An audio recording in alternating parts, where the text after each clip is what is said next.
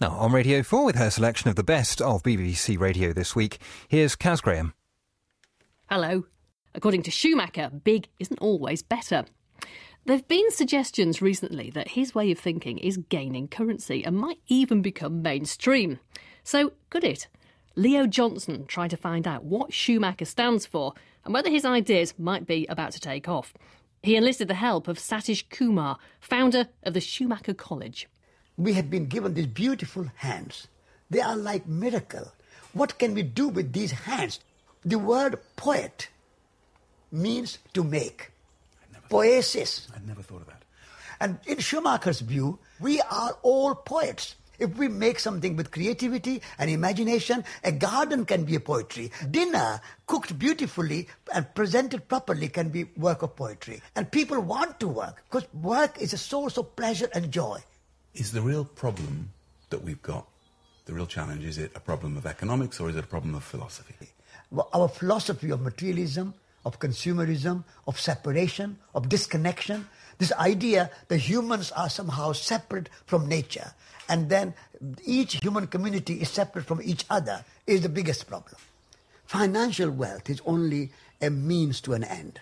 The real wealth is community, people, their skills, their talent, their imagination, their creativity. And then further than that, real wealth is nature. Satish Kumar talking to Leo Johnson. Well, it all sounds marvellous in theory, but what about in practice? You need people to channel that imagination and creativity to deliver and develop the kind of world that Schumacher was aspiring to. Maybe people like Bertrand Piccard and Andre Borschberg. They have a unique plane. It's called the Solar Impulse. It has a wingspan of 230 feet and it's powered entirely by solar panels attached to those wings.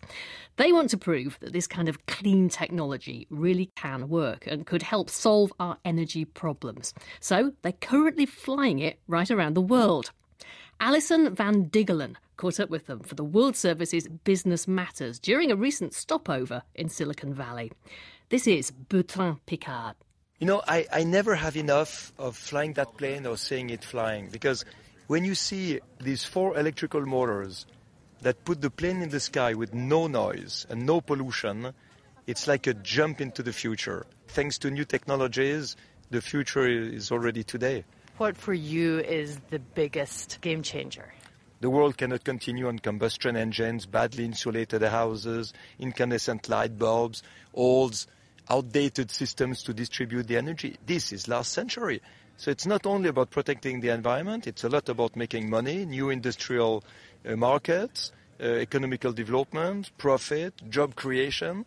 These clean technologies like the one we have on Solar Impulse can be used for electrical mobility, LED lamps, smart grids. So maybe Solar Impulse is a way to try to overcome the resistance of the dinosaurs who have not yet understood where the future is. You're an entrepreneur, as is Andre. What do you say to these naysayers? I tell them, be really careful because innovation does not come from inside the system. It's not the people selling candles who invented the light bulb. Because what you are doing now will be replaced, and if you want to innovate, be a pioneer. You have to change your way of thinking.